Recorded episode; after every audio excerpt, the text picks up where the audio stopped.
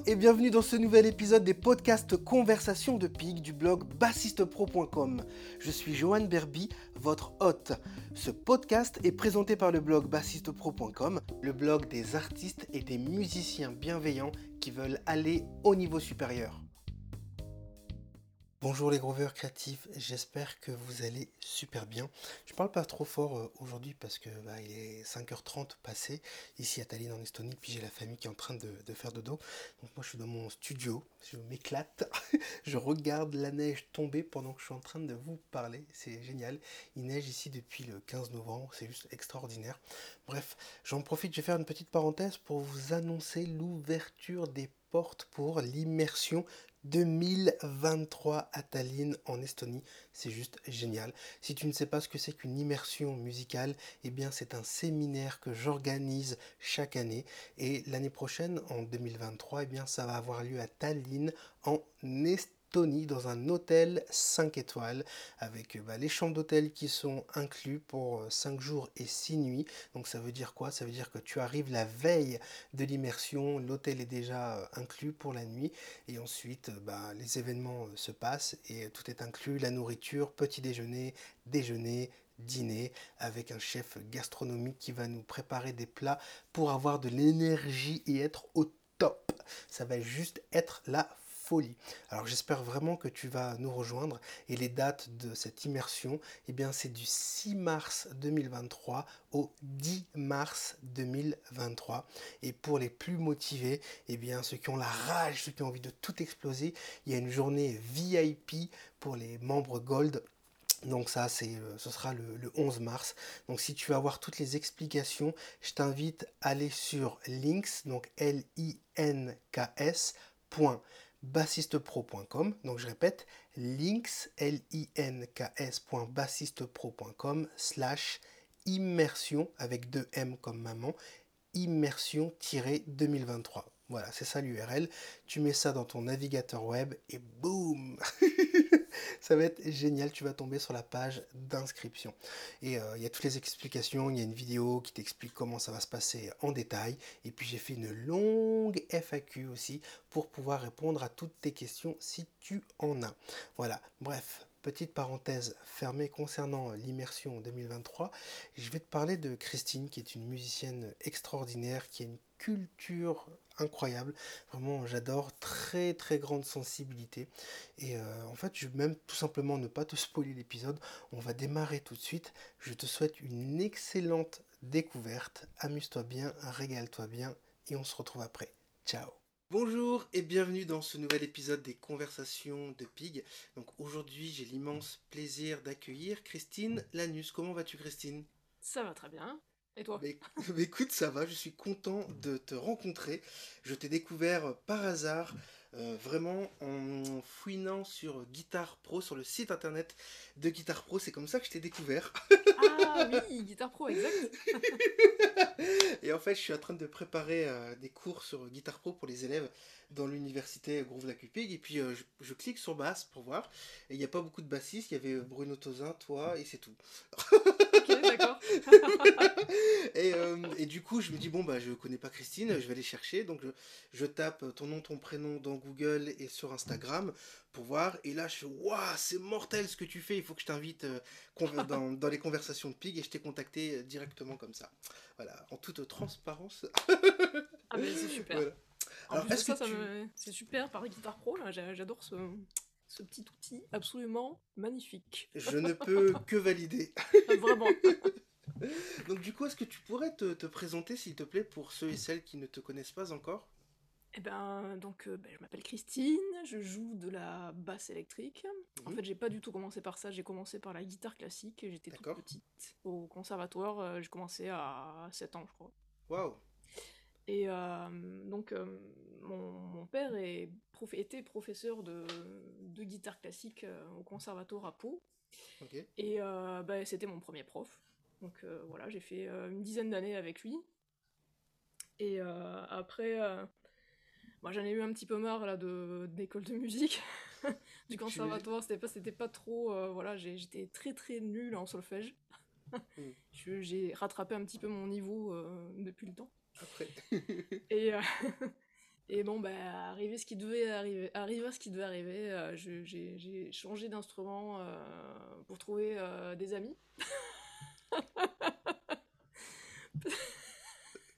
Alors je vais choisir la basse par exemple, c'est pas mal. Parce que personne ne veut jouer ça, personne ne s'intéresse à ça. Moi ça me paraissait parfait parce que je suis pas très, je suis un peu timide, donc c'est pas, c'était parfait pour moi. C'est un peu planqué comme ça derrière, mais en même temps. Si t'es pas là, y a rien. Ah et voilà, c'est ça. Essentiel.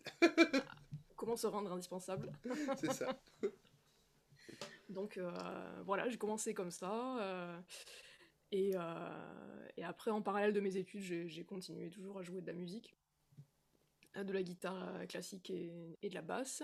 Et j'ai fait des études à la fac, un master, et puis après ça, je savais pas trop quoi faire. Est-ce que tes études avaient un rapport avec la musique ou rien à voir ? Ça avait un rapport avec l'art en tout cas, c'est un master de rhétorique des arts, donc c'est une manière de réunir, en fait, de regrouper toutes les formes d'art et de parler en fait de toutes ces formes d'art différentes et de les faire se recouper entre elles. D'où le hokusai derrière toi ou rien à voir. Voilà, donc ça c'est d'un ami japonais. Bon bah voilà, super. Voilà. Ok. Et après je me suis dit bon finalement je voulais pas devenir prof de musique ou être dans la musique, je voulais pas du tout être dans ce domaine-là parce que je savais que c'était assez compliqué. Bien sûr. Et puis finalement j'étais poussée là-dedans parce que tout le monde me disait mais c'est quand même tu joues super bien, ce serait dommage que tu fasses pas quelque chose avec ça. Et puis, ça quand on a du talent, hein, c'est faut le dire. Après bon voilà. Et j'ai tenté le. Enfin, faut dire aussi qu'avec la formation que j'avais, donc une licence d'anglais plus ce master là, j'ai pas de débouché énormissime.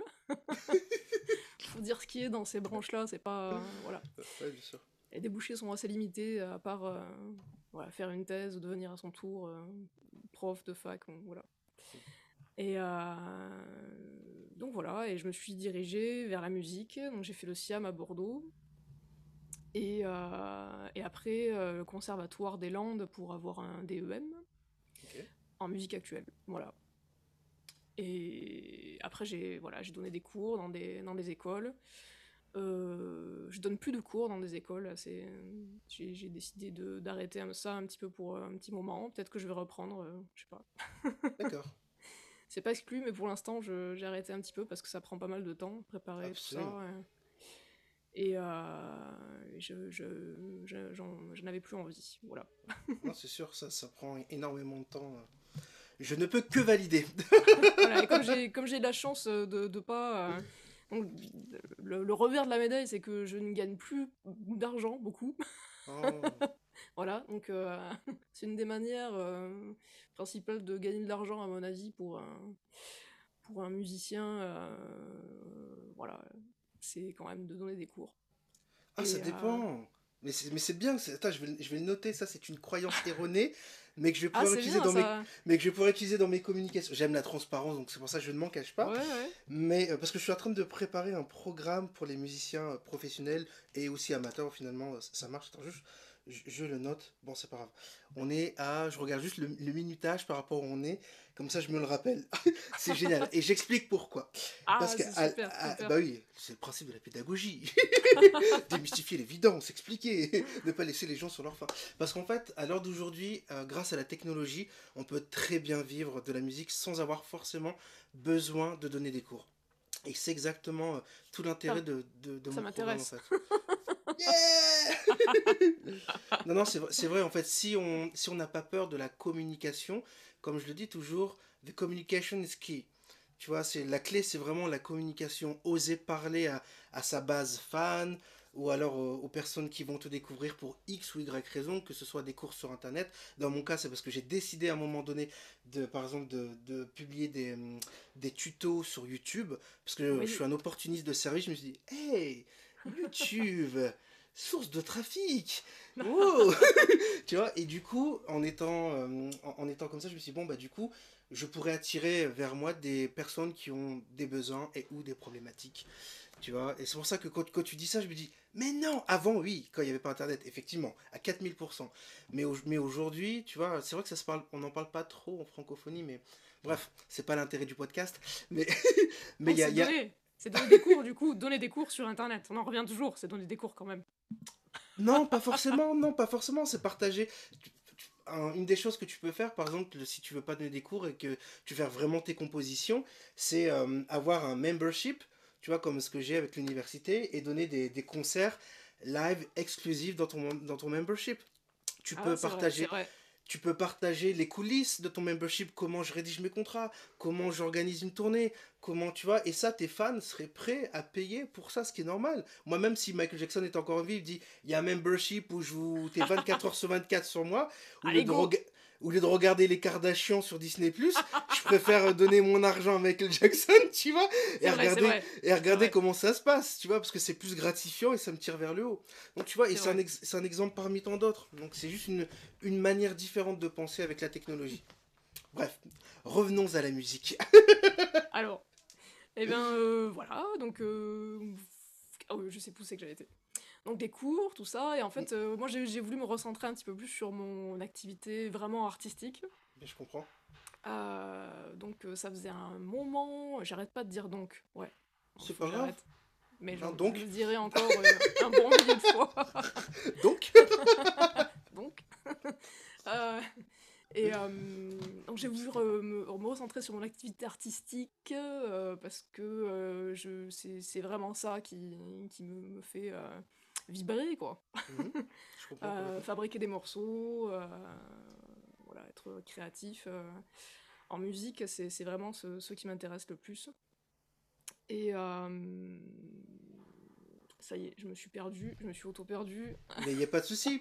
Parlons-en de la créativité et de la composition. Je sais que ta basse est branchée. Est-ce que tu voudrais justement nous partager, s'il te plaît, ton processus de créativité, de composition, d'arrangement, comment justement ta démarche d'enseignement? Alors, pour la composition, moi je joue un peu de guitare et un peu de basse. La guitare, guitare classique, ça fait très très longtemps que j'ai pas touché, donc ça c'est pas, c'est un instrument qui est super exigeant, et je joue vraiment que des choses assez simples dessus, et pour tout dire, je l'ai pas utilisé dans mes compos, parce que c'est assez, j'ai pas de place encore pour ça. Pour la guitare classique dans mes compos, mais ça va peut-être venir. Et je joue un peu de guitare électrique aussi, enfin un peu de guitare électrique, comme un guitariste classique, avec les doigts. Mais c'est génial, arrête de t'auto-casser, c'est super. Et la basse, et cet apprentissage de guitare classique, ça m'a mené à composer des morceaux qui étaient construits comme des morceaux de guitare classique. Donc guitare classique, on joue comme si c'était du piano, donc on a un accompagnement et une mélodie voilà, qui sont joués séparément. Enfin voilà. Et je construis mes morceaux comme ça, pas mal. Donc de plus en plus, avant je faisais juste des morceaux sur ma six cordes, où j'avais vraiment j'essayais de tout faire sur ma basse six cordes. C'était un peu je suis vite limitée techniquement pour tout dire. Donc j'ai pas ça m'intéressait de moins en moins. Je me suis dit bon là je vais faire plusieurs basses moi-même, plusieurs pistes, enregistrer plusieurs pistes moi-même avec des accompagnements différents, et puis construire des morceaux comme ça. Donc je construis mes morceaux comme ça, essentiellement en faisant plusieurs pistes de basse et de guitare, avec une vraie basse, qui ressemble à des vraies lignes de basse, souvent. C'est pas parce qu'on a six cordes que c'est pas de la basse. Voilà, quand même, faut le rappeler. Et après, je joue une mélodie ou des accords. Ou, voilà, là, je suis en pleine finalisation d'album. Oh, génial. Là, j'ai tous les morceaux. Je viens de finir les guides pour le batteur, pour qu'il puisse enregistrer ça proprement fermé, là. Et après, une fois qu'il aura enregistré, moi, j'enregistrerai mes pistes définitives.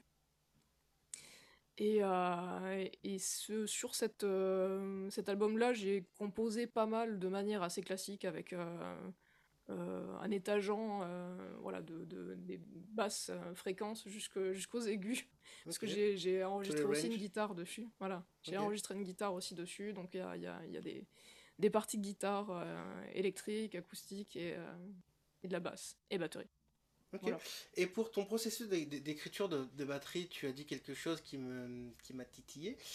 Tu as dit j'ai envoyé le track pour le batteur pour qu'il puisse faire les pistes, et toi tu fais les pistes par-dessus. Est-ce que c'est parce qu'il habite à l'autre bout de la planète, ou c'est ton meilleur moyen de fonctionner, c'est comme ça à distance, ou alors c'est parce que vous n'avez pas le choix techniquement et que tu aurais préféré être dans la même pièce que lui pour sentir son jeu, sa présence? J'aurais adoré faire ça, mais c'est tout simplement un problème de moyens. Ça m'aurait coûté vachement cher de faire ça, et je les ai pas du tout. D'accord. On verra peut-être pour le prochain, mais voilà, j'ai voulu enregistrer la batterie en acoustique, parce que j'aime pas du tout les plugins de batterie, je suis pas très fan. Et est-ce que tu connais Addictive Drums? Oui. Et t'aimes pas non plus les banques de sons d'Addictive Drums? J'arrive pas, je m'y fais vraiment pas. Il y a quelque chose en fait dans les sons de batterie acoustique, vraiment, je sais pas, dans les prises brutes en fait de batterie acoustique qui... franchement, je sais pas comment expliquer ça. Après, c'est peut-être irrationnel, hein. Il y a peut-être zéro différence entre les deux. C'est possible. Mais j'ai jamais été satisfaite d'un son de plugin. Je m'en sers comme ça pour enregistrer vite fait, mais je me vois pas professionnellement balancer un truc comme ça ailleurs, pour d'autres styles de musique que du métal. Et comme mon album, ça sera pas du métal. Oui, voilà. Oui, dans ce cadre-là, oui, mais si c'était, je pensais dans le cadre d'une maquette, en fait. Oui, genre, pour pouvoir présenter le travail à un musicien qui, lui, ensuite, va faire des vraies prises de batterie. Je trouve qu'Addictive Drum, pardon, j'arrive pas à le dire, Addictive Drum, avec Logic Audio, c'est une fusée. Et moi j'ai plein de presets comme ça où j'appuie sur un bouton, bah, tout est déjà prêt. Ouais, il y a des super trucs, hein. Il y a des super trucs, il y a des super grooves et tout ça. Tu peux déjà avoir des grooves qui sont préconstruits, et toi après tu peux les modifier un petit peu et tout. Enfin, moi j'utilise Get Good Drums. Ok, voilà. Je connais pas, mais je checkerai. Et là, l'intérêt aussi, c'était de faire jouer le batteur sur... de lui faire jouer vraiment ce que lui il entendait sur ce que j'avais construit. Donc c'était vraiment carte blanche, et je suis ravie du résultat. Tu m'étonnes. J'aime bien faire confiance aux gens pour leur sensibilité artistique. Je ne sais pas comment dire ça d'une meilleure manière. C'est pour ça que tu les choisis de toute façon. Donc là, j'ai vraiment... On a commencé ces morceaux comme un peu tout le monde. Là, ça fait tellement déjà vu de dire ça. On a commencé à faire des petits trucs pendant le confinement, là. Mmh. Parce qu'on était coincés et qu'on s'est dit, c'est le bon moment d'être créatif. De se poser, bah oui. Principalement pour nous, pas forcément pour montrer quelque chose, c'était rigolo aussi, mais c'était un genre de challenge entre nous deux, quoi. Et donc le cadre, c'était 1 minute. C'est pour que ça rentre dans le format d'Instagram. Donc c'était 1 minute, il fallait créer un mini morceau en 1 minute. Donc le challenge, c'était faire un A et un B. Voilà. Okay. Et ça a plutôt bien marché. Je lui ai envoyé des choses, lui il m'a envoyé des choses. Donc c'était soit je lui envoyais une piste basse, très sommaire, soit il m'envoyait une piste batterie, et on faisait... ça a super bien fonctionné, et voilà. Donc moi, franchement, les yeux fermés, Sébastien Moulia, c'est le nom du batteur. Allez-y les gars, c'est de la bonne. C'est sûr. Je me réjouis d'avance de pouvoir écouter ça, puis de pouvoir partager ça avec l'audience qui nous écoute maintenant. Excellent. Et comment tu en es venu du coup à la six cordes? C'est par rapport à ce que tu disais tout à l'heure, comme tu joues de la guitare classique, pour toi, ou rien à voir? Alors en partie oui parce que à l'époque, en fait, je savais pas que c'était accordé en carte. D'accord. Je savais pas du tout. Et et aussi parce que j'étais fan de Dream Theater et que j'avais un copain qui avait sa... Le TRB qui avait les premières, là, il y avait une verte. C'était rouge et bleu, et en fait, c'était plutôt vert et rose. Mais... C'est ça, ouais, vert, ouais, je me souviens de ça. Et j'avais la verte, monstrueux. Du coup. Ouais, j'ai acheté la verte, c'était ma première basse, ma première vraie basse. Et c'était une tuerie, sauf qu'elle pesait 6 kilos. J'imagine bien. C'était horrible, ça pesait là sur l'épaule, et à l'époque, je faisais un petit peu de balle, et j'avais une boule à chaque fois ici, wow. Quand je sortais des concerts. C'était pas possible. Ouais. Parce que je me souviens, à l'époque, il n'y avait pas énormément de modèles comme aujourd'hui. Il y avait soit John Young, soit le modèle de Patitucci toujours chez Yamaha, ou alors le modèle de Nathanist, oui. Aussi. C'était les trois qu'on pouvait trouver en 6 cordes. C'était pas très commun, quoi. Je dis ça parce que Warwick m'en a offert une... pour mon anniversaire là en mars dernier. Ah, je suis trop content. Je l'ai toujours pas encore customisé, je travaille tous les jours dessus pour me familiariser parce que j'ai joué toute ma vie que de la 4 cordes. Donc ça va, la phase d'apprentissage du manche est passée, donc ça c'est cool. Mais c'est là je rebosse tous les accords, donc c'est pour ça que je me dis waouh, c'est un nouvel instrument en fait. Ouais, il y a un super potentiel, il y a vraiment, on peut vraiment jouer tout seul. Si on chante un petit peu en plus dessus, c'est encore mieux. Donc moi je chante pas du tout, c'est pas mon truc du tout. Je pense que je chanterai jamais. Faut pas dire ça. Il y a toujours. Ouais non, moi pour moi je crois que c'est vraiment mort. Ah bon? À ce point-là? Ouais, c'est pas mon truc ça. Et non, c'est vraiment un chouette instrument. On peut vraiment accompagner des choses. Comme avec une guitare, mais avec un son un petit peu plus agréable, il faut le dire, quoi. C'est la basse, quoi. Bah, c'est clair, quoi. C'est clair. Sans basse, il n'y a pas de vie, quoi. Alors que sans guitare, tout va très bien. Avec, ouais, c'est bien, sans, c'est mieux. Je dis jamais des trucs comme ça en plus. Bref, mais c'est juste pour rigoler. C'est juste pour rigoler. J'adore la guitare aussi. Moi, je suis un guitariste. Je suis un genre de guitariste raté, hein, quelque part. Donc, faut pas oublier non plus. Hein. Est-ce que tu peux nous jouer un petit quelque chose, s'il te plaît? Ouais. Alors attends, ouais. Il faut juste que je change mon casque de place et que je branche mon truc. Mais pas ça va durer pas très longtemps. Une demi-seconde.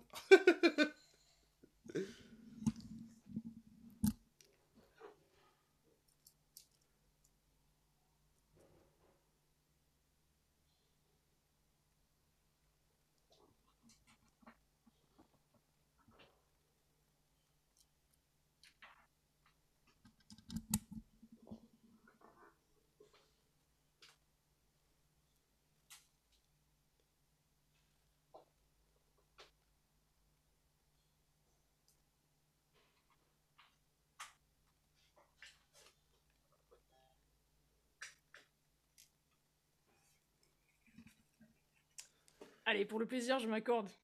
Ok, pas de souci, je ferai un clap après. Pour le montage.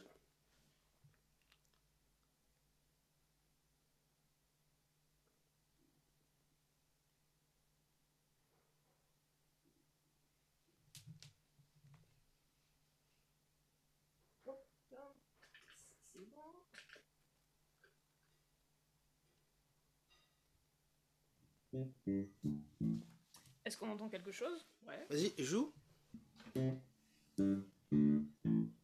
Ouais, super. Je vais juste refaire un clap, comme ça je peux découper toute cette partie-là. Hop. Voilà, comme ça, ça fait un petit signal. Hop, je lance mon enregistrement.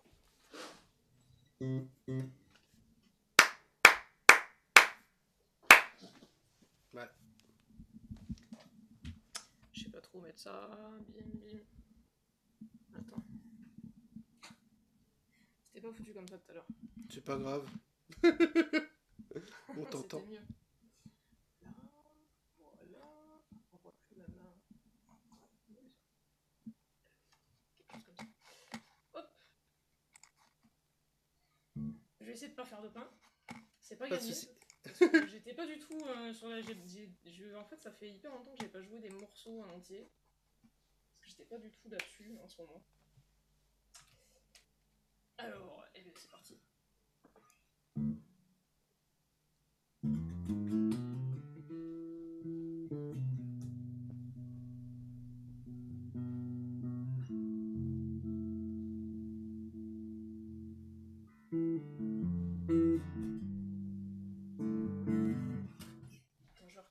Juste, je crois que le niveau est vachement faible.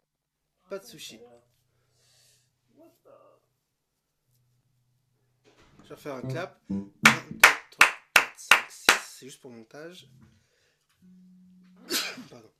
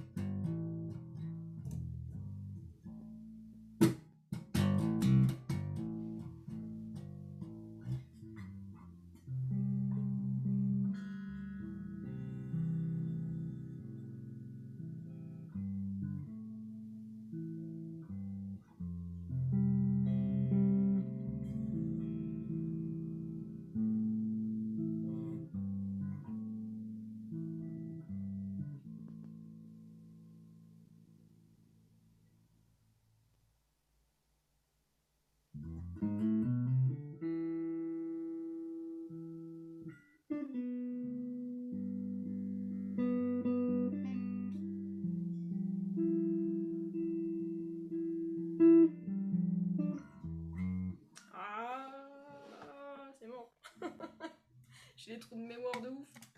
Y'a pas de soucis, c'est super cool. J'ai des trous de mémoire de... Pourquoi ça merdait hein. Je sais pas. Franchement, je suis nulle à chier en prise live. Ça me fout une pression d'en faire, tu peux pas savoir. Mais il faut pas, on est entre nous. Les concerts, nos problèmes, et alors les trucs comme ça c'est horrible. Donc je commence 10 fois, je recommence 10 fois. C'est la misère. Non, mais par contre, si tu veux, je peux t'enregistrer à la fin de l'interview, je te fais ça nickel. Ok. Avec la vidéo et tout, et je t'envoie la vidéo. Pas de soucis, je refais un clap, c'est juste pour en savoir, comme ça on découpe toute cette partie-là dans ce cas-là. Yes. Voilà. Donc du coup, on va reprendre, j'étais à... Est-ce que tu peux nous jouer un truc? Donc ça, c'est ce que tu vas nous envoyer après. Tac, ouais. On le met. Waouh, c'était super! Merci beaucoup. Ah ben avec plaisir. Et du coup, est-ce que tu peux nous partager tes influences à la six cordes? Donc tu nous as parlé tout à l'heure de John Young, mais est-ce qu'il y a d'autres bassistes 6 cordes ou 7 cordes ou 8 cordes, 9 cordes ou une corde qui t'inspirent plus que d'autres? Ah mais... Alors ça, c'est les influences, c'est assez compliqué. Moi, j'ai pas mal d'influences de guitaristes classiques. Ok. Donc, il y a Villa-Lobos, il y a Ricardo Moyano, il y a aussi tout ce qui est bossa nova, voilà, principalement répertoire d'Amérique du Sud, d'Amérique latine. Et... Amérique du Sud, Amérique latine, c'est la même chose en fait. Je pensais aux Caraïbes, Amérique centrale, voilà. Enfin... T'inquiète pas. Oui. Et donc ça, et en bassiste, qu'est-ce que j'avais bien aimé avec beaucoup de cordes. Il y a l'album de Diff Carbone, je sais plus comment il s'appelle, une pochette bleue où il est en photo dessus. Ouais, je sais plus comment il s'appelle. Un truc peut-être avec Waves dedans. Et en plus de ça, il a une basse, lui, avec une seule corde, je crois, aussi. Non, voilà, c'est... Donc cet album, c'est vrai que j'avais bien aimé, avec beaucoup de cordes, c'était assez chouette. Après, en basse, où il y a vraiment que de la basse, j'aime bien Michael Mannering, aussi. Ok. Mais ouais, je suis pas. Ouais, c'est pas forcément bassiste 6 cordes, c'est pas forcément mais ce que j'écoute le plus. Hein. Ouais, bien sûr, bien sûr. Absolument. J'aime beaucoup Stanley Clark. À la contrebasse ou à la basse ou les deux? Les deux. Ouais, les deux, j'aime beaucoup les deux. Et je suis vraiment. J'adore ces sons aussi de vieux jazz rock des années 70. Voilà. Je suis assez fan de ça. Un truc bien kitschos. Ouais, je suis fan de Chris Coyier, de Mike Porcaro, donc c'est très varié comme influence. Ouais, mais carrément, c'est génial, c'est super éclectique. J'aime bien la musique électronique aussi, où il n'y a pas de basse, de la fausse basse avec du clavier, j'aime bien ça. Ah oui, super, t'as des références à nous partager? Franchement, tout ce qui fait bouger la tête, j'aime beaucoup. J'aime beaucoup, c'est pour ça que j'aime bien le métal aussi, ça fait bouger la tête, c'est pareil. Tu m'étonnes. J'aime beaucoup Justice. Ok, ouais, je vois très bien. Et j'aime bien aussi... donc des bonnes basses dedans aussi, ouais. Ah ouais, j'aime beaucoup ça, Daft Punk, voilà, ce type de choses, j'aime bien. Ah, mortel. Et pour en revenir à ton processus, j'étais là, j'ai bugué, à ton processus de créativité, tout à l'heure, dans une des questions, parce que tu n'as pas encore répondu, j'avais posé la question par rapport à ta méthode d'enseignement. Voilà, comment tu abordes la pédagogie, qui est l'art de démystifier l'évidence? Alors, ça dépend, enfin, ça dépend déjà du type de personne que j'ai en face de moi. De manière générale, je pars du principe que pour vraiment bien apprendre la basse, il faut déjà avoir envie de jouer de la musique. De préférence. De préférence, mais ce qui n'est pas forcément évident, notamment quand on a des petits en cours, des enfants, ils savent pas trop ce qu'ils cherchent là-dedans. Donc, est-ce que c'est pour faire comme le gars à la télé, ou est-ce que vraiment il y a une envie de faire de la musique, ou est-ce que c'est pour rester avec les copains? Et j'aime bien aussi, je pense le principal pour moi déjà, pour ce qui va me permettre de pousser en fait l'élève au max, c'est qu'il ait envie de jouer. Et même s'il est très mauvais au départ. Ça me dérange pas du tout. C'est vrai qu'il y a des gens qui s'en sortent pas, qui galèrent, on voit que le son sort pas, et puis ils ont quand même envie, ils sont quand même là, ils ont cette volonté de s'accrocher, et petit à petit, ça prend le temps, mais petit à petit, ils font des progrès, et ça fonctionne, ça met juste un petit peu plus de temps que les autres. Et donc moi, je respecte en fait ce que vient chercher la personne dans un cours de basse. Enfin, notamment parce que je suis en cours, maintenant je suis en cours privé, enfin je donne des cours, je suis pas dans les écoles, mais je donne des cours particuliers. Donc j'essaie de savoir ce que cherche la personne en voulant jouer de la basse, et j'essaie de la guider au mieux là-dessus, voilà, okay. Sur ce qu'elle cherche. Par exemple, moi j'ai eu des petits qui étaient marrants, ils bossaient pas, ce qui arrive souvent avec les petits, même avec les grands aussi, des fois, soit c'est parce qu'on n'a pas le temps, soit c'est parce qu'on n'a pas envie, c'est comme ça, et puis... Ouais, ou des fois pas l'entourage ouais, des fois, pour encadrer, encourager, dire « Ah, bravo !» Ça peut paraître bête, mais ce petit « Ah, bravo !» c'est encourageant. C'est vrai aussi, ça dépend vraiment des contextes, et bah, y a des petits qui viennent parce que le copain est là et qu'ils s'amusent bien en cours avec le copain, et on arrive quand même à faire des choses même avec ce contexte là qui me paraît un peu difficile. Oui. Et je prends aussi en compte du coup le temps que les gens sont prêts à mettre dans la pratique. Dans la pratique, ouais, c'est ça. Voilà. Investir du temps et de l'énergie, ouais. Non, je suis pas du tout, en fait, Mon credo, c'est je ne crie pas après les élèves, ou je les tape pas parce que... Cool. Je les tape pas parce qu'ils n'ont pas travaillé, parce que je pars du principe que c'est chacun est responsable de son... Complètement. Voilà, de son argent, déjà, parce que si on prend des cours de basse, ça veut dire qu'on dépense quand même de l'argent, donc il faut quand même... Non, on dépense pas, on investit. On investit. C'est pas une dépense. Ouais, mais c'est une dépense, c'est d'argent bien dépensé. C'est un investissement, oui. Investi. C'est pas pareil. Mais c'est vrai que c'est une démarche, voilà, c'est pas rien quand même comme démarche, donc il faut que la personne y trouve son compte. Bien sûr. Et moi, je pars du principe que c'est pas à moi de dire à la personne, mais tu sais, il faut travailler. Moi, ça, non, si elle vient prendre des cours de basse, elle le sait qu'il faut travailler, et si elle le fait pas, c'est pas moi qui vais aller là. Je déteste faire ça, là. Ouais, bien sûr. Fais comment ça, tu n'as pas travaillé, c'est pas bien. Mais on le sait, c'est pas intergalactique. Bouh, bouh, ah, bouh, bouh. Non, ça, voilà. Donc moi, j'essaie de faire avancer les élèves quand ils sont là, ouais. D'avoir leur attention, voilà, quand ils sont présents, l'attention qu'ils sont prêts à donner, et j'essaie de faire le maximum avec ça.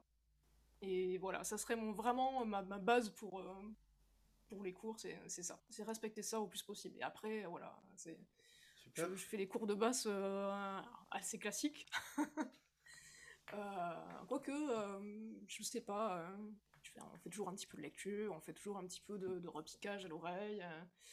Voilà, des choses, essayer de remplir la boîte à outils au mieux. Et aussi, il y a peut-être quelque chose qui est je sais pas si c'est courant ou pas maintenant, mais j'essaie de faire attention aussi aux limites physiques des élèves, parce qu'il y en a qui en ont aussi. Il y en a qui ont des grandes mains, il y en a qui ont des petites mains. J'ai eu une petite fille une fois qui avait un problème, elle avait un tendon dans le petit doigt qui ne grandissait pas, en fait. Et donc elle avait son petit doigt qui était replié comme ça, on pouvait pas l'utiliser, donc il a fallu ajuster des choses, en plus étant guitare, donc c'est un peu plus problématique. Donc j'essaie de faire attention à tout ça, et de faire en sorte que chacun puisse faire quelque chose de satisfaisant en étant comme il est, et voilà. Et de repartir happy. Voilà, complètement. Tout à l'heure t'as dit que tu ne tapais pas. Ouf, non, mais est-ce que tu connais, enfin, ou tu as connu des profs qui tapent ou... Alors taper, non, après taper, c'est plus une image, oui, bien sûr. C'est plus un genre de pression mentale, personnellement, que je trouve, assez, assez inutile, c'est-à-dire que si on n'a pas travaillé, on s'en prend qu'à soi, ça, si on ne travaille pas, c'est juste qu'on apprend moins vite. C'est ça, exactement, on est 100% responsable. On est complètement responsable de... Voilà, c'est ça. Ouais. Donc ça, c'est vraiment quelque chose que j'aime mettre en avant, et j'aime pas perdre du temps avec ça. Ça intéresse personne, je pense. Bien sûr. Enfin, après, c'est mon avis, mais bon, voilà. Non, mais c'est sûr, on n'est pas là pour faire la police, ça c'est sûr. Alors, tu fais quoi dans la vie ? Je suis prof de police par rapport au fait d'être focus dans l'apprentissage d'un instrument. Et j'ai pas compris, mais ça a l'air sympa. Génial. On passe un temps fantastique dans les cours à rappeler combien il est important de travailler à la maison, et bah, combien les gens sont vilains à ne pas travailler régulièrement comme ça tous les jours en sortant du boulot ou en sortant de l'école. Oui, bien sûr. Est-ce que tu peux nous partager une expérience qui t'a le plus marqué, alors que ce soit dans le métal, parce que apparemment tu fais beaucoup de métal, si j'ai bien compris, ou pas mal en tout cas. Ouais. Alors une expérience qui t'a le plus marqué. Waouh. Positivement. Ouais.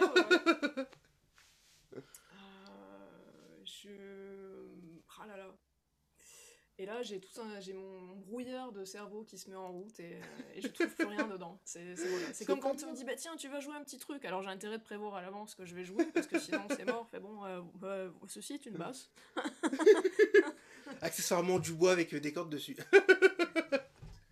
Là, franchement, j'ai rien qui me vient de vraiment... Pourtant, forcément, il m'en est forcément arrivé des trucs, tu vois, mais j'ai pas de... Par exemple, l'expérience qui t'a le plus marqué, dans le sens où tu t'es dit, waouh, là je suis heureuse de pas avoir lâché la musique et de faire de la basse, j'aurais jamais cru être là un jour, ou... Et ben si, ben franchement, là ça, le truc vraiment exceptionnel, parce que ça matchait vraiment avec mes convictions personnelles, c'est que je suis... Enfin, voilà, en termes de construction, d'instruments et tout, j'ai eu la chance d'essayer le prototype de basse de chez Strandberg, et qui est vraiment, enfin qui est une des marques d'instruments qui met vraiment l'accent sur l'ergonomie à un point assez poussé. Et moi j'ai essayé toujours de faire attention à comment je suis installée quand je joue, même si ça se voit, même si ça se voit pas. J'essaie toujours en fait de changer de position, de jamais rester assise trop longtemps, et de trouver les meilleurs gestes pour arriver à faire les trucs complètement débiles et compliqués que je dois jouer dans les machins de métal. Et donc ce constructeur-là, j'ai quelqu'un un jour qui m'a tagué dans une publication du je trouve pas le mot, sur Instagram, de Monsieur Strandberg, quoi, sur Facebook, quelqu'un qui m'a tagué dans une publication, et donc Ola Strandberg, il cherchait des bêta-testeurs pour son prototype, et puis il lançait comme ça une bouteille à la mer, et il y a quelqu'un qui m'a tagué là-dedans. C'est vraiment le gros coup de bol, quoi, sinon j'aurais jamais vu ce truc. Et j'ai envoyé un mail avec des vidéos, et on a pris contact. Et au début ça a pas pu se faire, le truc c'était compliqué, il fallait que j'aille à Paris, que je trouve des moyens d'aller tester la basse comme ça, que lui vienne, enfin c'était un peu compliqué. D'accord. Je me suis dit tant pis, ça va pas se faire, bon c'est dommage, mais j'avais quand même eu un bon contact, donc je me suis dit c'est pas perdu, absolument, on se recroisera, networking, absolument, ouais, on se recroisera plus tard, et puis voilà. Mais en tout cas, le truc m'intéressait vraiment, parce que ils ont une manière de construire des basses, enfin des guitares et des basses qui est vraiment particulier. Je me suis dit, ça a l'air tellement bizarre, je me demande même si c'est jouable. Et donc on a pris contact. Après moi je suis partie en tournée avec Antis, et à la fin de cette tournée, je sais plus comment ça s'est passé exactement, le déroulement des trucs, mais en fait il m'a envoyé le prototype chez moi, directement à la maison, par la poste. Donc c'était sa seule basse comme ça, il me l'a envoyé par la poste chez moi, donc ça c'était assez fou.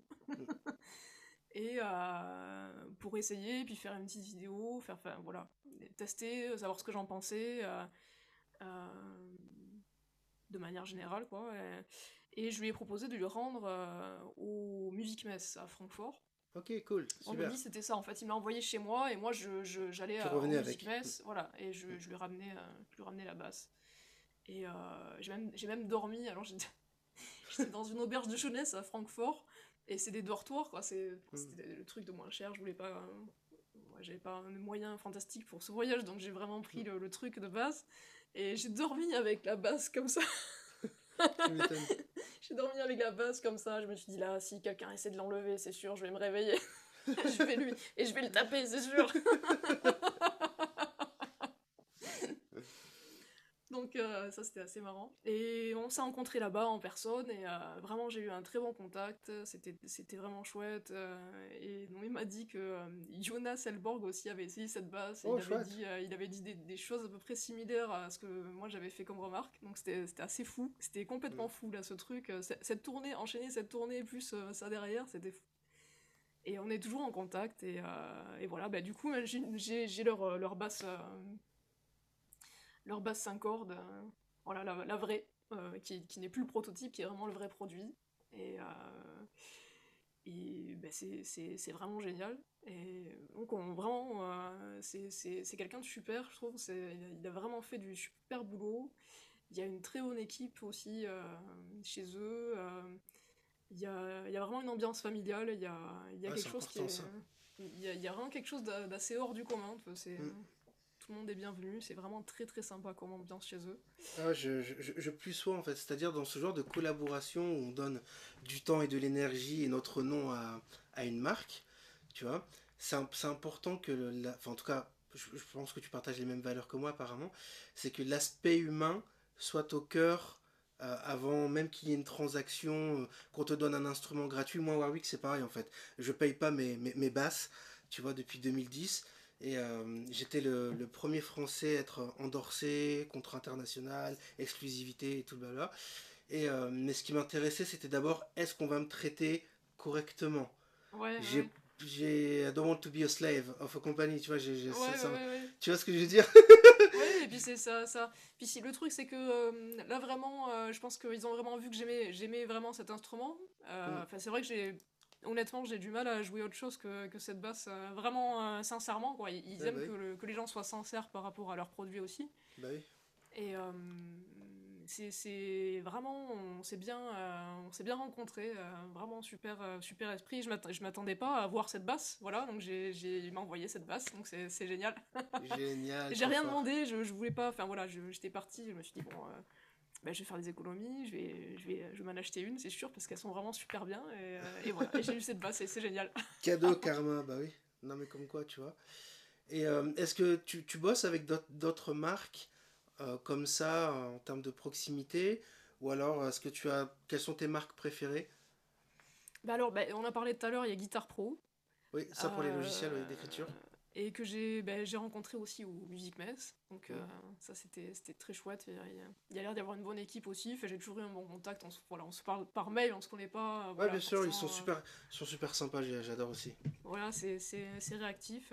J'aime bien. Et puis c'est vrai que Enfin moi j'écris beaucoup là-dessus. J'avais essayé Final ou qu'est-ce qu'il y a comme Sibelius. Voilà. Et pour moi, ce que j'ai à faire, c'est un peu trop complexe. J'écris pas suffisamment bien la musique pour avoir besoin de logiciels comme ça. Bien qu'avec Guitar Pro, effectivement, on peut faire... aujourd'hui, on peut tout faire nickel. Il y a très peu de choses qui restent problématiques pour une belle écriture. Je suis tombée sur 2-3 vaches, hein, encore. Il faudrait que je... Voilà, mais... Mais non, c'est super. C'est rapide, c'est pratique. Je suis vraiment ravie de ce partenariat. Après, qu'est-ce que j'aime bien en pédale d'effet, je suis pas trop... je vais m'y mettre, parce que là, du coup, avec l'album, je vais peut-être avoir besoin d'upgrade un peu. Okay. Et je suis pas trop pédale d'effet, je me suis acheté celle-là il y a 2 ans. Hop là. C'est quoi? J'arrive pas à lire. C'est une reverb DD, Looper, c'est Grand Canyon de Electro-Harmonix. J'adore leurs pédales. Et déjà, faut dire ce qu'elles sont vachement belles. Alors, ça paraît un peu superficiel comme remarque. Au-delà, non, mais c'est important, mais au-delà du design, c'est vrai, le son, la recherche. Ouais, mais les sons, j'aime beaucoup les sons qu'on peut générer avec cet effet. Je trouve, pour moi, pour ce que j'ai à faire, c'est vraiment parfait. J'ai vraiment découvert des petits trucs sympas avec et tout. J'aime beaucoup, celle-là, j'aime beaucoup. Après, j'ai un compresseur, Dark Glass, que j'utilise modérément. D'accord. Je suis pas super fan des compresseurs, ce qui fait que je m'épuise aussi un petit peu, peut-être un peu en pédale, c'est pas évident. Moi, je recommande toujours le rack comment ça s'appelle déjà, DBS, je sais même plus, bon c'est pas grave. Ouais. Mais je préfère les compresseurs en rack. Ouais, c'est possible, mais un de ces 4 j'investirais peut-être, je verrai. Bon, après, il y a toujours un compresseur, il y en a toujours sur la façade aussi, donc je mise, j'avoue, pour les gros concerts, je mise un peu là-dessus. C'est ça. Ah oui. Donc voilà, pour les petits événements, j'ai toujours la pédale d'effet, donc ça, voilà. Et après, qu'est-ce que j'aime bien ? Il y a un ampli. Alors ouais, un ampli, moi je suis assez fan d'Aguilar. Cool. J'aime beaucoup, c'est bien clair. Enfin, la tête que j'ai, c'est une AG 500 qui est là derrière. Ouais. Voilà. Et le baffle aussi, c'est un Aguilar? Non, le baffle, c'est un Ampeg. Okay. J'aime bien les baffles Aguilar aussi, mais ils sont vraiment très très chers. Un jour peut-être. Il faut que tu te fasses endorser. On parlera de tout ça off caméra. Je vais te donner des petits tricks. C'est sûr que là... Alors le buff la guitare, franchement, ça fait partie des buffs que j'ai essayé et que je préfère. Après, j'ai des goûts assez bizarres en buff éventuellement. Le meilleur rapport qualité-prix que j'ai essayé. Et je regarde toujours, je me dis, tiens, si celui-là, il tombe en rat, peut-être... Je prends cette marque avec les gamelles analu. Non. J'aime bien les baffles avec les gamelles analu, là. C'est qui fait ça, déjà? Arquet? Ouais, c'est ça, ouais. Et ben, j'aime bien, c'est très clair, c'est très plat. C'est propre, c'est tight, c'est rond, c'est... Donc voilà, j'aime bien ça. Mais j'aime bien en peg aussi, parce que c'est un peu plus chaud, c'est un peu plus... voilà. J'aime bien les deux, voilà, c'est les trois buffs que j'aime bien. Ouais. Avec une préférence quand même pour Aguilar, qui est à mon avis vraiment le top de ce que j'ai essayé, mais voilà. Oh, génial, très intéressant. Et du coup, est-ce que tu as des concerts prochainement, des tournées à venir, où t'es vraiment focus sur l'album? Ouais, là je suis focus sur l'album. On était censé avoir une tournée avec Antis avant la pandémie, et puis forcément c'est annulé. Ouais. Et 2 ans de pandémie, ça laisse des traces forcément. Ouais, une faille spatio-temporelle de fou. Et du coup, là, on s'est pas relancé sur quelque chose, donc. Moi, j'en profite dans ce petit laps de temps pour sortir mon album, pour préparer mon album. Là, il me reste plein de boulot, donc je suis vachement occupée. Ok, ça marche. Bah, c'est déjà énorme. Déjà, parce que tu as l'album à créer, enregistrer. Ensuite, il y a toute la promotion qui, pour moi, est la partie la plus importante avant même d'enregistrer une note, d'avoir bien travaillé sa stratégie de communication. J'y réfléchis en même temps, et là, il faut que je me plonge dedans, là, tout cet été. Il faut que je me plonge à fond là-dedans. J'ai toutes des idées de clips aussi, et tout. Moi, j'avais passé 2 ans avant de sortir mon album, avant même d'enregistrer une seule note, même pour la maquette. J'avais fait plein de tableurs. Alors je sais que ça peut paraître horrible, mais c'est mon côté pragmatique. Non, mais c'est super. C'est qui on cible dans les médias et pourquoi. Et quelles sont leurs lignes éditoriales, quels sont les potentiels auditeurs intéressés. Parce que faire un album, on en parle peu, mais c'est quelque chose de fou émotionnellement. C'est un truc de dingue. Si on l'a jamais fait dans sa vie, on peut pas comprendre ce que c'est.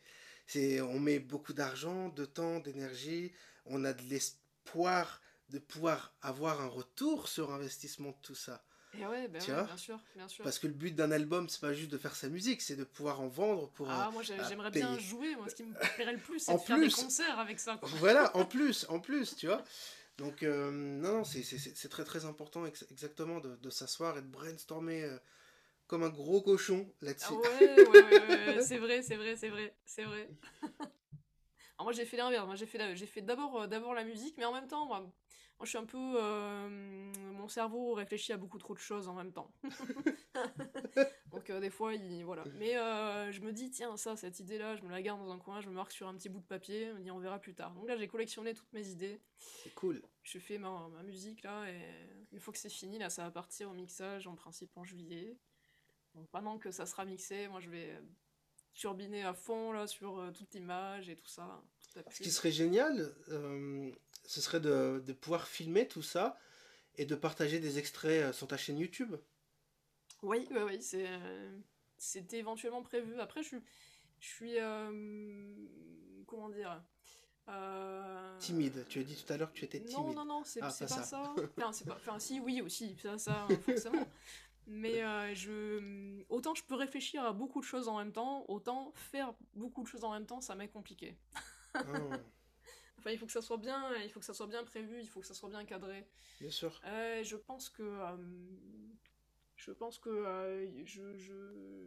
m'habituerai peut-être à faire des choses en temps réel, entre guillemets, mais peut-être pas encore de suite. Il faut que je m'habitue quand même aux gestes. Donc voilà, donc je ferai forcément des vidéos, j'ai déjà des petites choses et tout ça, des vidéos de studio, des choses comme ça. Mais... Oh ouais, ça va être génial de pouvoir partager ça. Je partagerai ça, mais ça sera du différé. Ouais, mais c'est cool. Je veux dire, tant que tu peux partager ton bonheur d'être en studio, de pouvoir voir ta musique s'assembler, sonner, enfin, tu vois, je comprends ces émotions-là en plus. Mmh. Tu vois, l'idée, c'est pas de faire des vidéos de fou, t'es pas obligé d'avoir un GH, je dis ça parce que je l'ai en face de moi, t'es pas obligé d'avoir un GH5, tu vois, Panasonic, tu peux juste avoir un iPhone ou alors même un Android, tu vois, avec 3 caméras qui filment en full HD et juste, bah, il faut pas tenir la caméra comme ça, oui, bah, téléphone, oui. Mais plutôt comme ça, et puis tu demandes à un pote de filmer, puis par-dessus vous mettez de la musique et ça partage l'ambiance, l'univers, et ça va être cool, quoi. complètement. Mm. Ah, ça va être super sympa, mais ça me tarde de faire tout ça là, vraiment, mais j'essaie, enfin, en fait il faut que je reste, j'ai fini les guides batterie hier. Yes. Et là, mon challenge, ça va être d'apprendre par cœur toutes mes parties avant de les enregistrer. Waouh! Ouais, j'ai envie de faire ça parce que quand on enregistre en une prise, il y a une énergie qu'on n'a pas si on enregistre petit bout par petit bout, même s'il y aura peut-être des petits bouts par-ci par-là, mais ouais, j'essaierai d'en faire le moins possible, quoi. Mais il y a une énergie qu'il n'y a pas si on fait vraiment... Bon, alors attends, la partie A, c'est ça. Ok, je fais la partie A, après je fais la partie B. Bon, c'est pas une manière de faire qui... Ah, moi aussi, je suis pas fan. Qui me plaît trop. Et, donc là, j'ai du taf. C'est en mode live pour bien avoir l'énergie, la vibe et tout ce qui va bien. C'est ça. Là, j'ai du taf. Là, je commence la semaine prochaine. Là, je suis dans ma grotte jusqu'en juillet, en gros. Yes.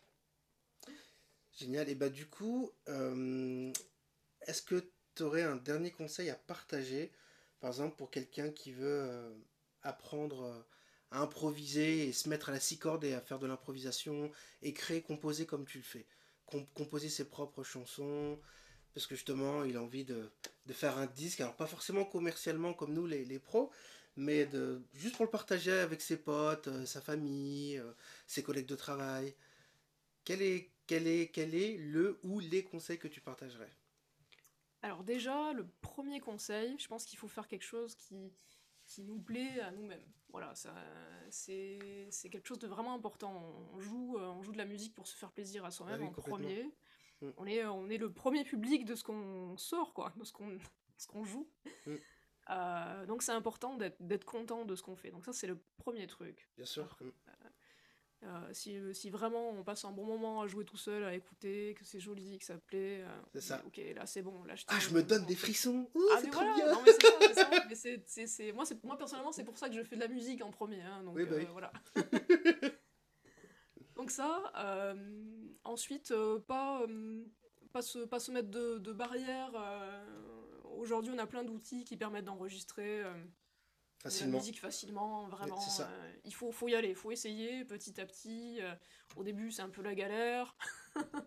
On tâtonne un peu et puis après ça va de mieux en mieux.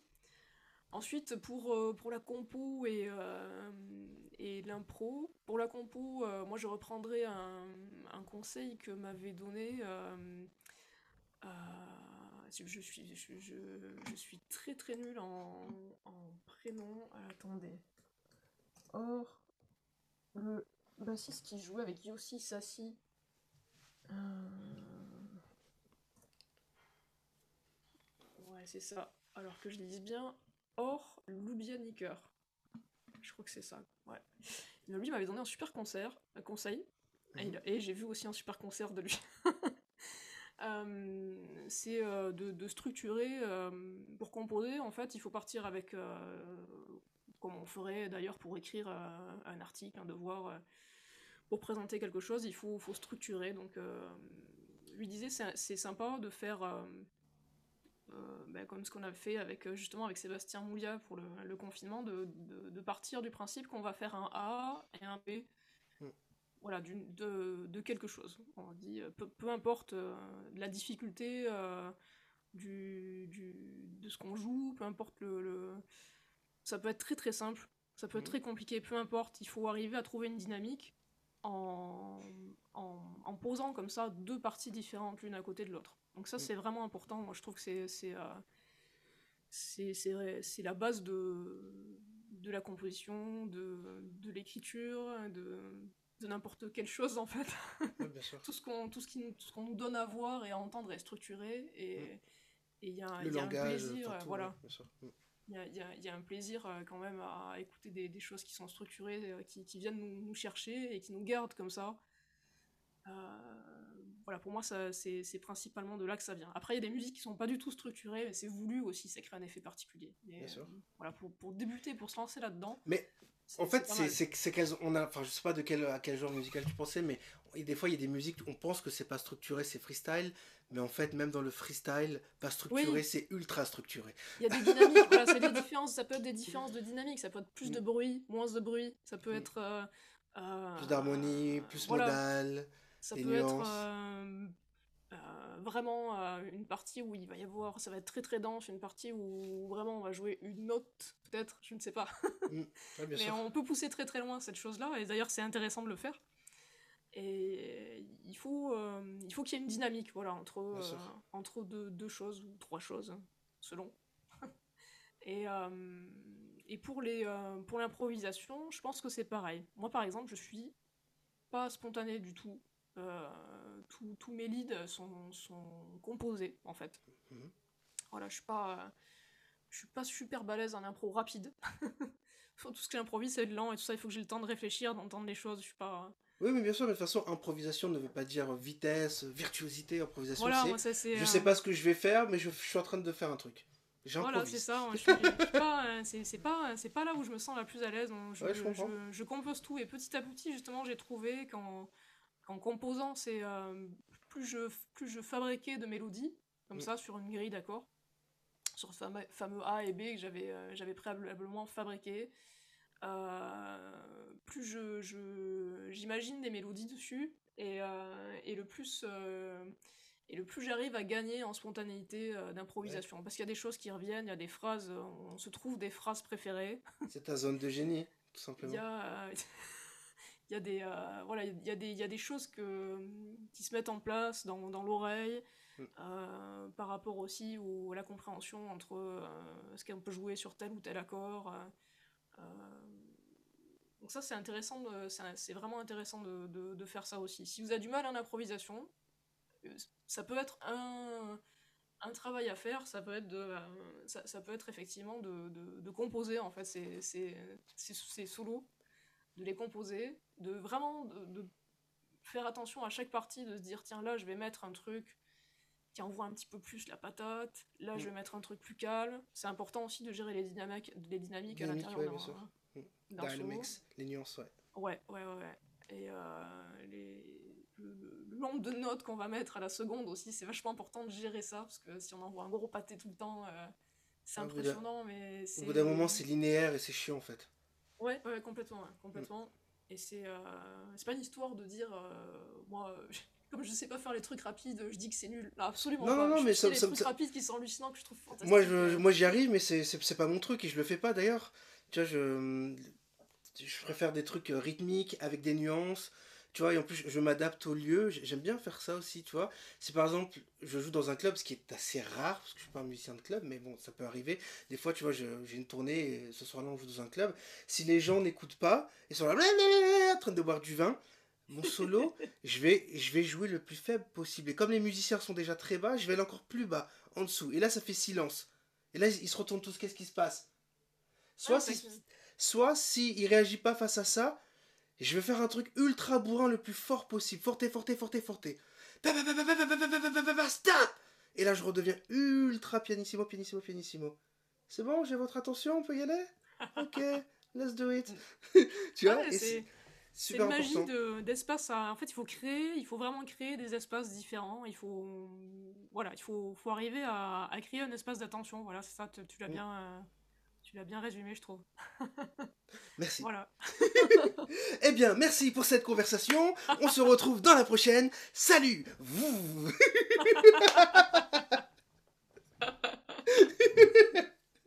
Non mais bon, blague à part, je te remercie en tout cas pour être venu aujourd'hui converser avec moi. Je te remercie du fond du cœur. C'était super sympa, j'ai vraiment adoré. Puis bah, j'ai hâte que les élèves découvrent cet épisode. Bah, ça m'a fait super plaisir aussi. J'avoue, je connaissais pas du tout ce que tu faisais. Donc je suis allée voir et c'est vraiment génial. Je trouvais ça vraiment super sympa et bon esprit et tout. Super. Merci beaucoup. Merci d'avoir écouté l'épisode de cette semaine du podcast Bassiste Pro Show, Conversation de Pig. Si les informations de nos conversations et entretiens hebdomadaires vous ont aidé, eh bien rendez-vous sur iTunes, abonnez-vous à l'émission et s'il vous plaît, laissez-nous un avis honnête. Parce que vos commentaires et vos retours nous aideront non seulement à continuer à fournir un contenu formidable et utile, mais ils nous aideront également à atteindre des amateurs de basse motivés encore plus incroyables comme vous. Et en plus, eh bien, je pourrai lire vos commentaires dans un prochain épisode pour vous remercier chaleureusement de vive voix. Voilà, l'épisode est terminé. Je vous remercie du fond du cœur d'avoir écouté cet épisode jusqu'ici. Pour ceux et celles qui sont déjà membres de l'université Groove La Cupig, eh bien, on se retrouve à l'intérieur du forum pour que je puisse répondre à toutes vos questions. Et si tu n'as pas encore rejoint l'université Groove La Cupig, mais qu'est-ce que tu attends? Va sur groovelacupig.com et inscris-toi. Profite, tu as une période d'essai et on est là 24 heures sur 7 pour t'accompagner dans tes progrès. En plus de ça, il y a l'auto route du Play-Jouir, c'est un parcours interactif à suivre pas à pas à ton rythme sur 3 niveaux différents, donc débutant, intermédiaire et avancé pro. Donc du coup, on va pouvoir t'aider en détail pour ta technique, pour ton oreille, pour le rythme et pour tout ce qu'il faut, la lecture, etc., etc. Donc en plus du suivi, il y a la possibilité d'avoir du coaching où je te coach personnellement. Tu peux publier tes vidéos dans le forum, je te fais un retour sur ton jeu détaillé avec les choses que tu dois mettre en place et pourquoi tu dois faire ci ou tu dois faire ça. Donc pas d'excuses.